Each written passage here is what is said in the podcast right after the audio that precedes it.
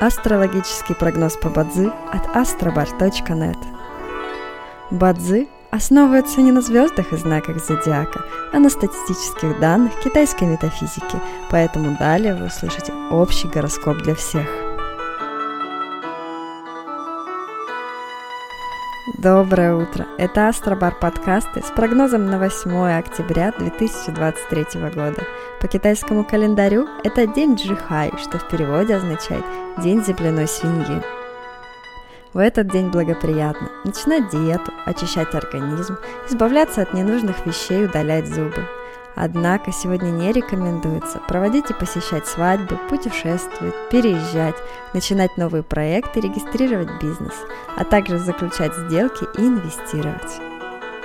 В каждом дне есть благоприятные часы, часы поддержки и успеха.